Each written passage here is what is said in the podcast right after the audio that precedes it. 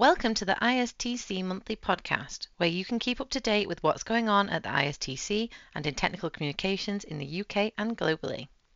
The ISTC is the Institute for Scientific and Technical Communicators, and our members work to make scientific and technical information more accessible. I'm Imogen Craigmile, your host. I'm a member of the ISTC and a technical author working in the software industry. As it is summer, I've decided to shake things up a bit with an extended summer special. You may have noticed that there was no June podcast episode, and that's because I was working on a deep dive interview with CJ Walker, director at Firehead.net and an all round fascinating technical communicator. During our conversation, we attempted to tackle this concept bridging the gap between the technical communications community and new content needs for robotics and AI. Our talk ranged from discussions about microcontent, the COVID 19 pandemic, and the big changes in the TechCom world and the world in general. I think this is a really great episode, and I really hope you enjoy it.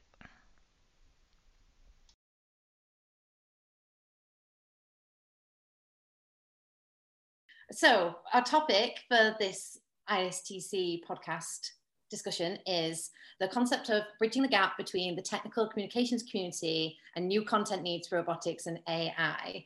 Um, so, as a launching off point, um, do you think technical communicators need to be at the forefront of bridging that gap? Or do you think maybe everyone as a human being needs to be because of where everything's heading, where the future's going? Does that make sense, or is that too big a question?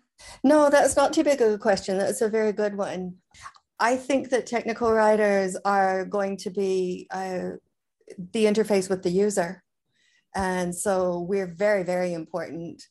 But, um, you know, the technology is going to change everything, and that's our place in it.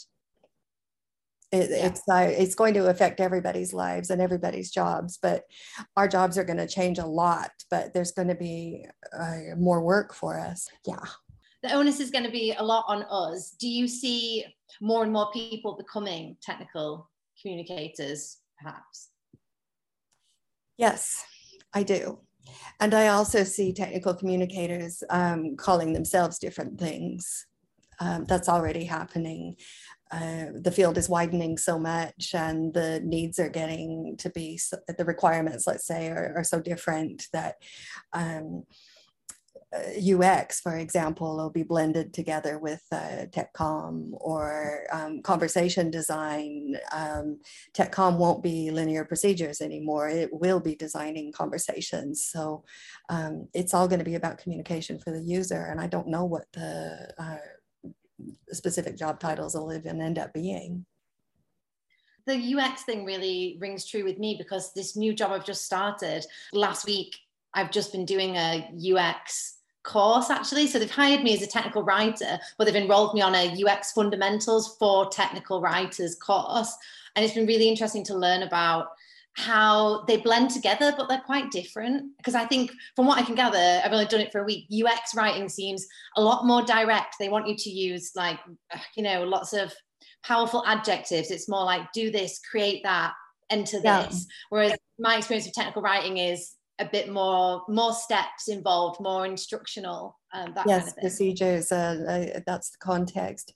Um, we can go into that because um, one of the key things that i think is uh, going to be really important that's developing for uh, technical communications is going to be micro content.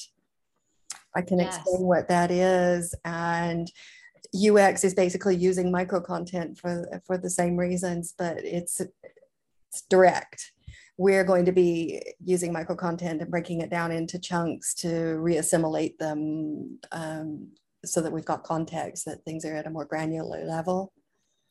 Um, but yeah, we're what all is micro Is it the right? same as I've heard people talk about microcopy, or are they different? I think microcopy is used in the UX world. I don't. I'm. I don't know it as well. I right. want to learn it um, because they're talking about um, probably instructions or it's it's something that the UX people are looking at as a cohesive unit and um, the idea of micro content is about uh, writing for the machines. Uh, it's basically detail on steroids. I mean, you're you're taking things and breaking them into even more granular chunks, so that um, you've got more to work with when you reassemble according to context. Right. Okay. Um, and the user will be defining the context in a, a conversation.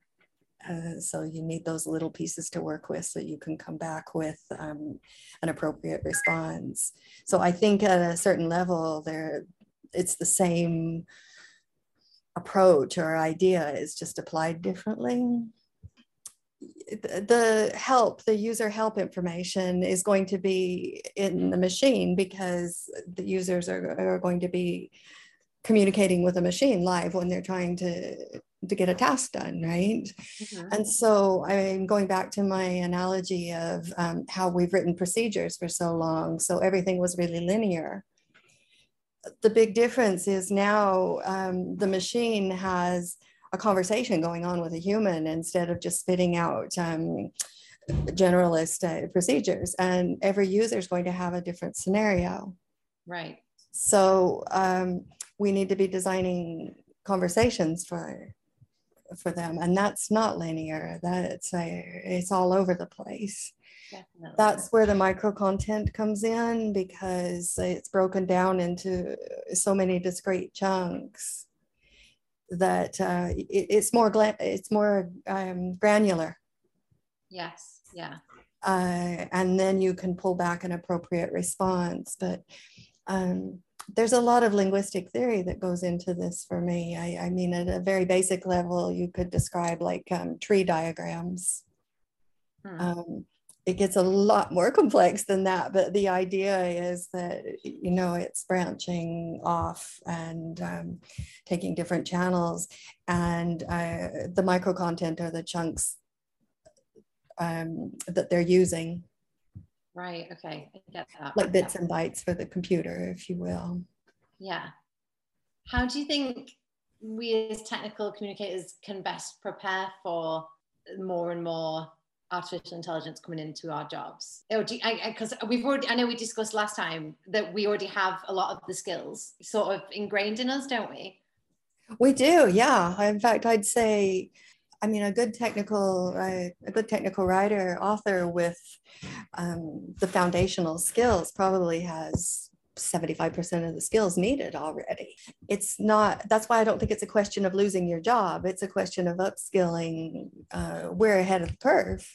Yeah. Uh, it's not going to be a, a, whole new degree. It's going to be going to learn new skills to top things off so you can use what you have um, in a new way. Yeah. Have you seen any courses about this kind of thing coming through, like in in your line of work, or just in the circles that you're in, or? There are courses. Um, what I'd like to say about courses is uh, I advise people uh, that they don't need a whole new degree. Um, in fact, if they went back for four years or two years, they'd be wasting their time because the technology is moving so quickly. Um, and if you go to a university course, you know you're going to be taking a lot of um, classes that you don't necessarily need yeah. or that aren't as focused, uh, laser sharp on your job.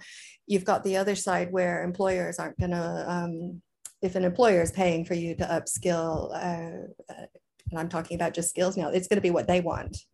Yeah. And maybe not where you want to go. So, um, I suggest that there are what they call um, micro degrees. I'm using that word micro again. I've heard them called mini degrees. I'm going from French, so I'm not sure exactly the um, current word in English, but you get the idea. Um, where you choose some courses for um, one semester or two, and uh, you get um, acknowledgement from the university for that. Or online courses or um, even um, community service. There are lots of ways to gain new skills. Yeah. Um, I think the important thing is to be aware of uh, your own inventory of skills uh, and be keeping in touch with the trends that are coming so that you can make the match intelligently yourself. Because um, it's a smorgasbord out there. that's one of my fears. Going back to what you said about how the technology is moving so fast, it's hard for us to keep up. Sometimes I'm afraid it will get so far ahead, and then maybe the younger generation will be more in tune with it. So I worry sometimes that I'm already out out of touch with maybe how. Oh, you're young, Imogen. I think Aristotle was complaining about the next generation being a complete write-off, so it's as old as time. So I'm not from a generation of digital natives, and I still have a job. Yeah. Um, it really is about adaptability, I think. Back to your point. Well, I, I have a few things to say about that. I um, Saul Car- Carliner, who is in um, Montreal, I believe, has published quite a bit about uh, quite a bit about um, the job market and TechCom, and uh, I follow him actively. And he's got this new concept that I really like of instead of um, the next generation isn't going to be looking at a career ladder where you know if you step back a generation or two the classic view of a career was uh, you get into a company you expect to stay there for life most likely. Um, you um, if you're not too stupid and you don't do anything wrong you just kind of with seniority uh, move up. Yeah. And that's already, I think people can see it, it's changing. Uh, there was the whole um, revolution in the workplace about contractors coming in and companies using different budgets, but you know, zero hours contracts and all of that. So um, changes in motion. But going back to this idea of career ladders, Saul is suggesting that um, we should be looking at a career matrix Okay. And um, that addresses your question, I think, about how wide it is. There are so many new things to learn. Nobody can learn them all. Mm-hmm. Um, you're going to have to specialize. And this career matrix is an idea where I think of like a chessboard and all of those squares you're feeling or you're filling in with different um, skills. Yeah. And all of a sudden, things like um, the fact that you take um, kayaking trips in the summer for um, it, it, kids in middle school or something, um, that can go in there too, because you never know when an employer is going to put um, a really specific recipe together and those skills carry over into something else. Um, for the job, if you're looking at it as a matrix of skills instead of a chronological i did this and i did this and everybody expects that it was part of the recipe i think. Um, there is there is so much to learn. I'm, I, I mean everybody knows about information overload and how um, there's so much on the internet every day that it could break your laptop um, in x number of minutes and this kind of thing.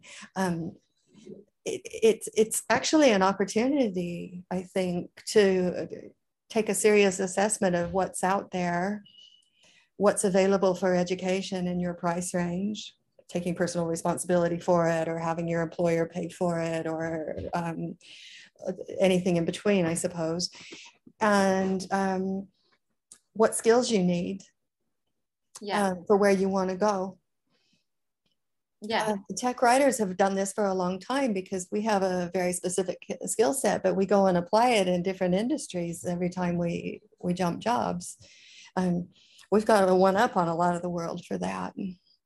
This is true. I think that with how a lot of technical writing used to be these used to be paper manuals and now you know they really are dying out and a lot of people have adapted to like online help and websites and that kind of stuff so mm-hmm. i suppose we are always adapting, most of us. yeah, I mean, um, being realistic, I'm aware that there are still companies that use Word for their technical documentation, and I don't like it, but they're still making money. So um, maybe if you're older and you're about to retire and you're comfortable in your job, um, that's fine.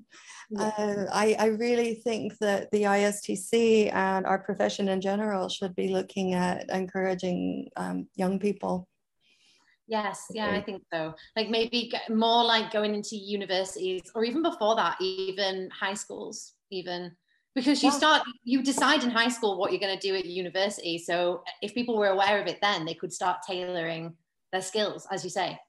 We have a marketing problem. We nobody knows about us.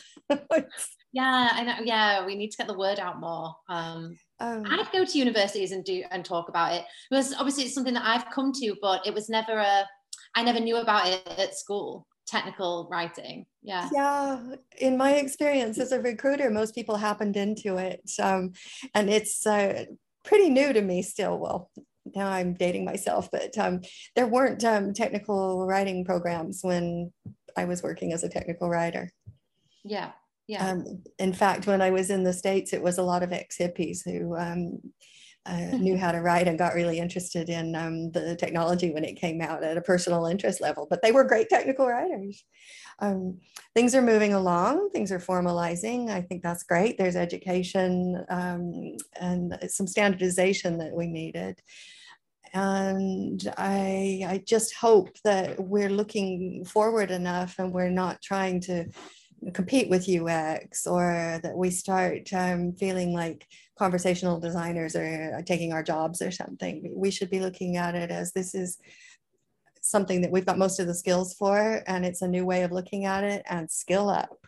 Yeah yeah. I think we like you said we could definitely be we already are probably leading in this field but we could be like the leaders in it. But i think the work that you do is obviously a big part of educating people about that you know because you're always out talking about it aren't you?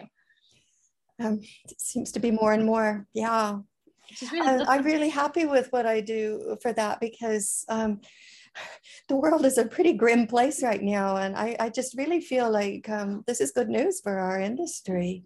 There are going to be jobs there and we know how and it's interesting and you even get to choose how you want to change and i like giving good news. Yeah. Yeah definitely. I spoke in poland yeah and that was really interesting because um, that is one dedicated crowd oh um, cool. technical communication is new there Mm-hmm. And um, they're kind of taking the Western world's um, lead. Uh, but to be competitive, they uh, they're taking it so seriously, and they have just risen to the challenge. I, I was really impressed by the quality. That's uh, excellent. That's so cool and they were motivated and they're happy to be in it. They see it as a really dynamic field with lots of possibilities for the future. And uh, it was uh, it was a really young crowd too, so it fit all of the um, positives we were talking about. That's nice. Yeah. Did we? Um, were you talking about this topic in particular? Were you talking about? They AI? wanted to talk about the future of content, and um, eh, we discussed it a lot. Excellent. Cool. Yeah. They, um, I hadn't been uh, to Poland for the TechCom World before, and they're actually kind of like the magnet. Um, they're like the ISTC of the Eastern Bloc, if you will. Okay, cool. Yeah. Um, I suppose what we would we are addressing the question about bridging the gap because one way in which we can bridge the gap is to keep adapting our skill set, keep learning things, and keep trying to be leaders in in this area. Um, but the, the second half of the question, well, the idea of bridging the gap between tech comms and then the new content needs for robotics and AI. What do we mean by robotic? What do you think that means in this context? Robotics for me uh, means the automation that the robots are okay. doing. And um, how does that apply to communications or to tech com? Um, everybody's uh, hyping up the robot apocalypse. Um, I'm going to take a step back and try to explain it a different way. Maybe I, I mean, if if you look at uh, automation, um, and if it's coming from AI, or if we just want to look at um, something that's automated for now to keep it simple, um, without talking about intelligence and what that means. Um, it's very good at producing things um, steadily. It's efficient. It's faster than humans. Uh, those are all good things. Um, but um, oh, and they can take more complex problems and and do that quicker. And there's a real advantage in that, of course. They don't have any lateral thinking skills. They yeah. don't have any common sense. Um, or judgment. So if you look at it, any job and you think, well, is this automatable? Um, if we can just churn it out, and that could be accounting. Um, that could be a lot of the law.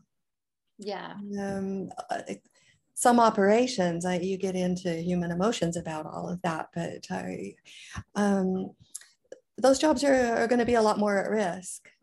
Mm-hmm. But um, let's take the law. Uh, there's still a lot of human judgment in there, thank goodness, um, about how you apply it. But writers, we need those lateral thinking skills. We need to be able to conceptualize. Um, anything that's artistic is coming from a different place i think i, I have an ongoing argument with ray about this but um, uh, about what creativity is uh, yeah he's um, he's convinced that ai can be creative and i'm too much of a linguist and we'll um, just continue having a nice time um, uh, debating i think. Um, but back to jobs um, psychologists are in good shape. Science is going to depend i think like on how things are interpreted. I you know you can um, you can do a lot of chemistry and the machines can do that faster but what does it mean as an example. So um, I, I, the important thing to know is that i don't think that our jobs are going away um, look at what machines or what humans can do better than machines what machines can do better than humans and you can turn that around to say okay so what can ai produce for us? Uh, yeah. uh, what can we offload to ai uh, i think there will be a lot of hybrid working. Um, it's true that a lot of content can be developed by um, machines now and i've seen some pretty good examples of it but if you think of like the subject matter it's a lot of sports uh, is a good example it's pretty easy to generate Hmm. Yeah. Um, writing fiction, not so much. Maybe if it's an accident, so that's bailiwick. Um, but you, um, when it gets into things like writing procedures, uh, that some of that will be automatable. Mm-hmm. Um. But it's still going to take um, some human thinking and creativity to be able to break down those parts and think about how it's going to be applied. And probably those two will work together and then they'll have an editor come in. Okay, yeah. I don't think the editors can be um, automated as easily. It's a different kind of thinking. Um, yeah. The same way I think that surgeons, there, there will be a lot of machines that'll be doing the surgeries because they're precise and technical and accurate. But um, th- there's nobody who wants to go under the knife under an unsupervised machine. They'll want doctors in there to to make sure things are going right. Yeah. It'll make things more productive. Um, it's the same with the writing, and yet um, we'll need reassurance of the um, the human element. Yeah, I guess the more technology that gets developed, as it will, then there's going to be there will be more of a need for the people to oversee it or to program it. I wonder if we'll be behind some of the programming. You know, in putting the yeah the language and i firmly think we'll be part of the code yeah um, that's where we'll have to become uh, maybe more technical than a lot of us are um, it's always funny for me to hear technical technical writer.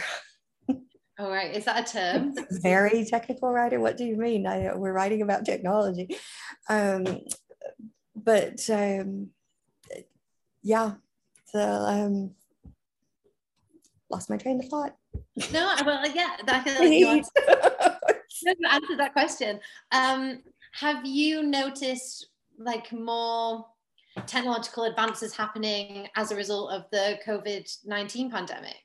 I, I, was wondering, as someone in, because you're more in the know than me, um, I thought there might be because, you know, everyone was racing to get the, the vaccines out. And I wonder if that's led to certain technological advances um, in the communication world, I know that, um, especially the plain language people I work with, there was a lot going on for them about um, communicating the message about, uh, you know, how governments were um, giving advice to people and uh, telling them about the vaccine in, what way and that kind of thing. Um, so there must have been a lot of technology behind that. Um, it was uh, the vaccines were new. Um, how you approach the um, the public and the manner you approach them in. It's good they finally started thinking about it. yeah, yeah, definitely but um, no, as far as um, specific technology go, it's probably mostly in the areas around medicine that I know less about. Um, yeah, yeah, no, that's fair. I was just wondering, it probably would be medicine. Um, I know that my old job, because we were like logistics, um, I'm not, I don't think there was any more technological advances, but we saw a lot more business come in weirdly. We were a company that did well, benefited from it in a way because everyone was sending stuff to each other because you couldn't see each other. Oh, of course. Yeah, it's that kind of hidden stuff. Um, yeah, so we my company made. I'm not saying like loads of money loads of profit. I don't want to sound like they they profited out of it or anything. But um, you know, a lot of companies weren't getting contracts and were worried and stuff like that. But mine wasn't one of those. We were getting a lot of business, so that was good. I sort of found um, with my company that I, I started on a um, bit of a different project uh, during the lockdowns because I thought it wasn't it wasn't going to be a great time to be in recruiting. Yeah. Um, I was wrong. Oh. Things shifted home, and that was a huge uh, shift for most of the world. I've worked at home for the last 30 years. So um, for me, the shift was dealing with all these people who didn't know how to work from um, from that space, but um, it created different needs in recruitment and um, not a lot of need for change on my end. And things kept coming in, which was good. That is good. That is good. Yeah. And there's a um, boom now. Um, and um, I really think this great resignation thing was a good thing too. It was a um, pressure on the workplace to to make it more uh, more of a job seekers market or what people were resigning because they didn't like the conditions and uh, the knock-on effect has been that uh, employers are having to think more about work-life balance and, and other things. So that was good too. Yeah. No yeah definitely. Um, when do you think we'll see like the biggest shift to using more artificial intelligence? Do you think it's like 10 years away or I think it's already happening. Oh, okay. Um, I wish I could um, give you some examples off the tip of my tongue. It's just too hot right now. Uh, but there are, I, I know there are lots of small companies producing new applications, and there are a lot of big companies. When you think um, they're the ones who can um, really make use of big data. I mean, I'm working in my living room and I don't have access to all of this big data, but that's where stuff is really happening. And um, if they're implementing things uh, within the company, it's still, uh, you know, it's supposed to affect the business bottom line and the, um, there are things that come out of it for consumers. Um, and look at all of the analytics um, and all of the conversations about privacy. I mean, that's all based on um, the fact that uh, everything can be analyzed and uh, that's big data and that's classification and that's AI. Um, yeah, I, read, well, I, I think.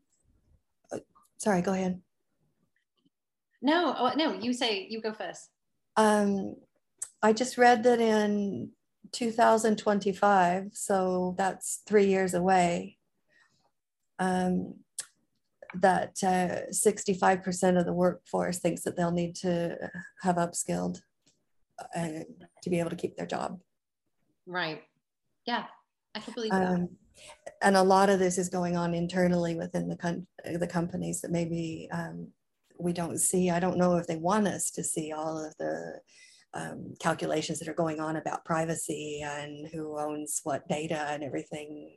Um, hmm. it, that's probably the scariest example, but um, no, uh, the Internet of Things. I, I, I know somebody who has a, a, a plugged-in toaster. Wow. I'm still waiting for a, a, viable explanation about how that's an advantage over a regular old Russell Hobbs one, but there you go. Yeah, that's crazy. Um, it's on his phone and on his iPhone and shows me that he can like um, tell the toast to, to pop up even when he's at work. it's cool, but I guess it's the Jewish factor and that's it. yeah, I don't know if it's like life changing, but it's quite cool. It's it's there. Um, but there's going to be a lot of that. Yeah, I mean, that's what new technology uh, and adaptation does. I think yeah. it's funny. um, I was going to say, sort of back to the recruitment thing. Obviously, my company have taken me on, and, and we want to expand our team, but we're already a team of well, we will be five, five with me, which I think is really cool.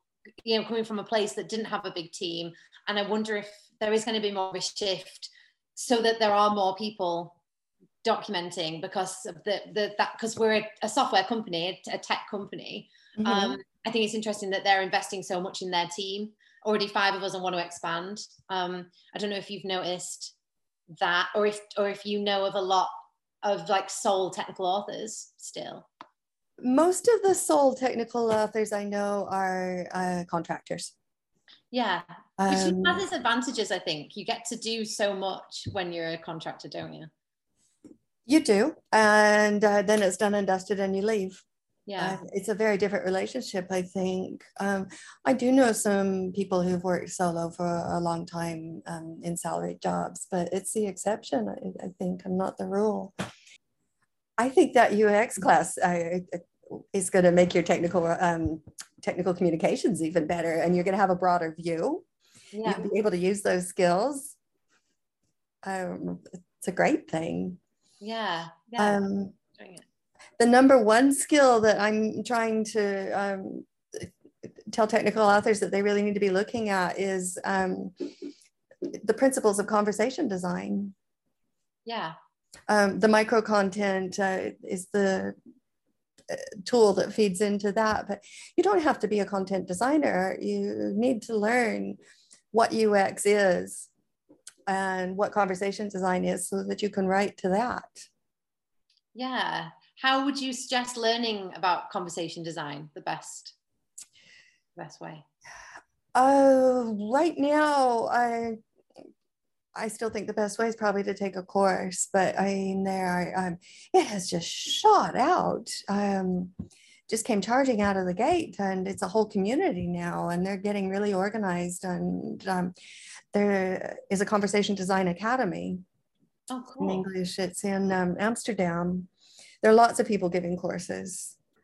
Um, I don't know that you need to go get a certificate in conversation design unless you want to become a conversation designer. But um, tech com jobs are going to need to understand what they're writing for. Yeah, yeah. It's the same argument as people are always talking about docs as code. Yeah.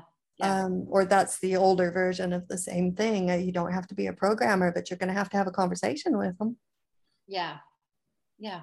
Um, I've heard stuff about people talking about brand voice as well. You know, the idea you've got that you have a brand, your company has a brand, your software has a brand, and mm-hmm. you have to mm-hmm. write your technical writing has to stick to that that kind of if that you like so say like you work for nike shoes you know your documentation can't be like all jokey and all over the place because nike generally is for like athletic people sporty people it needs to be like tailored to them doesn't it quite yeah intelligent. Well, that all used to be just like within marketing, and now it crosses over. Uh, yeah. Yeah, as I said before, I really think I it's not going to be the job titles at the end of the day. I, I would say in 10 years, we're going to be all sort of merged. There'll be specialists within teams, but um, I couldn't guarantee that we'll have the same job titles as we do now. That'll be um, interesting yeah. Uh, i mean I, I, saw people give presentations in um, like the 2010s 2000 teens what do you say?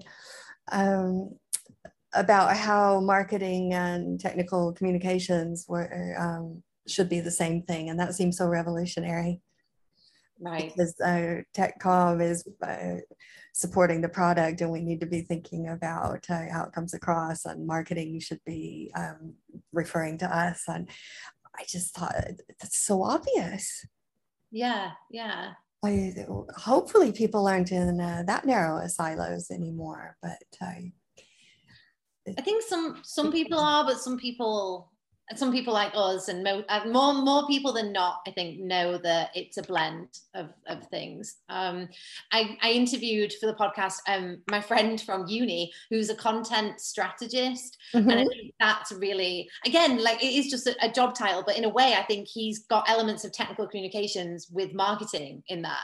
Like he works for a oh, definitely yeah it's a company that that i think he analyzes like where the market is where the economy is going in america he takes that for his company um, turns it around into nice content and that he, they can send out to uh-huh.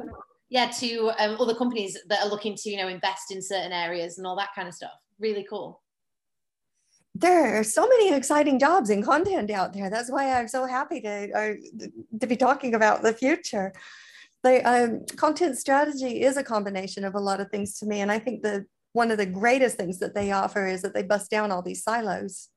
Yeah. Um, most of the content strategy that i work with are putting contractors in um, because they need to kind of be from outside all of the politics of these different um, uh, departments within the organization. And um, they ask the same questions to everybody and they, they get things on a level. Yeah um, and they it's a turnkey sort of thing. They set up the strategy and then they leave. Uh, I know there are uh, there are lots of salaried content strategists out there, and um, as far as I can tell, they're all do- they're all doing different things because they have to specialize in different things. Um, mm. That's another job that is. I'm really glad it's there. Yeah, we had to fight hard to even get it there. Um, but it's hard to say like what any one content strategist does. It's a hard job title to sum up. Um, yeah, I think he's the only one that I know very well, but um, mm-hmm. so I only really know his perspective on it. I'd love to talk to more. Um, I organized the world's first content strategy conference in 2010 in Paris. That's cool. Um, I, didn't, I, I didn't realize it, it would be in 2010. I thought it was a lot more over the only a few recent years. So that's cool that was seriously the first time that they got content strategists together. We were told that there was something in Nashville one time that was more like a meetup. Oh, um, yeah. I did it um, with the um, STC. Uh, I was with the Transalpine chapter, and Stuart Colshaw was with the France chapter, and we co-organized it. And we charged 25 euro a ticket.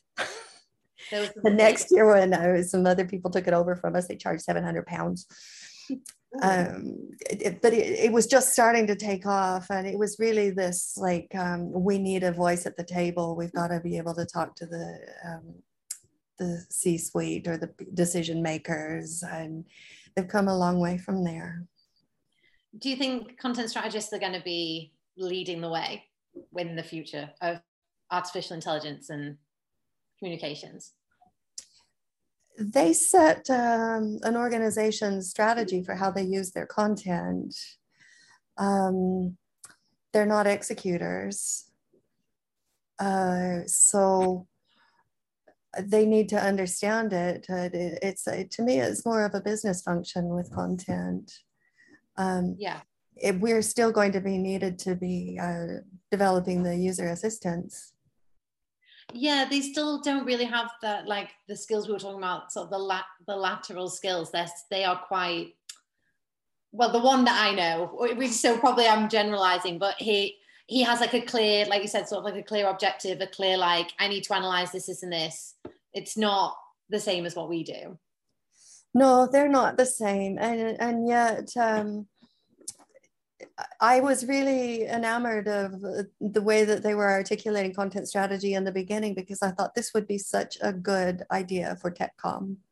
Yeah. Um, the way that they're um, like the processes that they the way they're looking at things and setting things up and and wanting to be heard uh, by the organization we get that a lot too and so i was interested in um, in how you could apply it to how we get things done. But um, I was seduced by all the sexy content that they get to talk about that uh, aren't procedures. No, it was web content uh, mostly that, that they were working with. And um, yeah, uh, which was fun. It was great, uh, but they are different things. Yeah. So and content yeah. operations is um, is is different again. Um, we all have our place. It's content that's exploded. Yeah, I'd say the same. Yeah, it's content, and we are like a community of people that that love content and um, use it in different ways, don't we? Yeah. Um, this is a kind of um, simplistic sounding. I, I, it's because of the internet, yeah. democratization of information. We've uh, th- th- there's just so much more content in our lives. I think that um, this all sprang out of that. Yeah. Uh, we had textbooks and um, one telephone that you plugged in per family when I was growing up. We didn't have a TV. Yeah. Um, and uh, we read books and I, that's just one lifetime true yeah I know. I wonder. Sometimes I think about the fourth industrial revolution that we talk about a lot, and then will there be like a fifth one? I don't know what it'd be. Everything flying around, content just flying around. yeah, that's. I hadn't even thought that that far. That's a very creative question. Um, we're we're trying, still trying to figure the fourth one out. We're just on the um, the very very beginning front porch steps of the um, fourth industrial revolution. Hmm. Yeah. Um, there's a lot to talk about there. There's a lot to explore, and uh, I think for curious minds that's great. You know, I I started um, technical writing uh, at Microsoft. It was about software um, and that's just what you did. And it was Word and Excel and, um, and things at the time. And um, there just wasn't much um, except that software and its functioning to even think about before everything exploded. Isn't it great that we can be thinking about flying robots or what? Um, you know, the applications of the technology, are, are, are, the creativity is just amazing. Yeah, I find it cool. I think some people are scared of it, but I find it quite cool. Yeah, I, even to just uh, the ideas. I don't know if it's a science fiction thing or, uh, but uh, there's um, it, it's like bringing creativity into um, what we can do with our work too. Right? There's that exciting element. I hope you enjoyed our chat. I thought it was so enthralling and it gave me lots of food for thought. I would like to thank CJ for being my guest and thank you all for listening. If you have any questions for CJ, you can find her on LinkedIn. And now for some news. ISTC Meets is continuing its summer break and will return in September 2022. Follow us over on our Eventbrite page to be notified immediately when new events are listed. You can also peruse recordings from previous events at https colon slash slash istc.org.uk slash events slash istc hyphen meets. TCUK Online 2022 is scheduled for Tuesday, the 27th of September. This event will include the ISTC AGM and UKTC Awards and webinars. Watch this space for more details, and we look forward to you attending. If you have enjoyed this podcast, please like, comment, subscribe, and share. As ever, feedback is always welcome, so please get in touch at istc at istc.org.uk or find me on LinkedIn and just search for Imogen Craigmile. You can find out more about the ISTC at istc.org.uk or just search ISTC on LinkedIn, Facebook, Instagram, and Twitter. Please tune in next month for another exciting episode. Goodbye for now.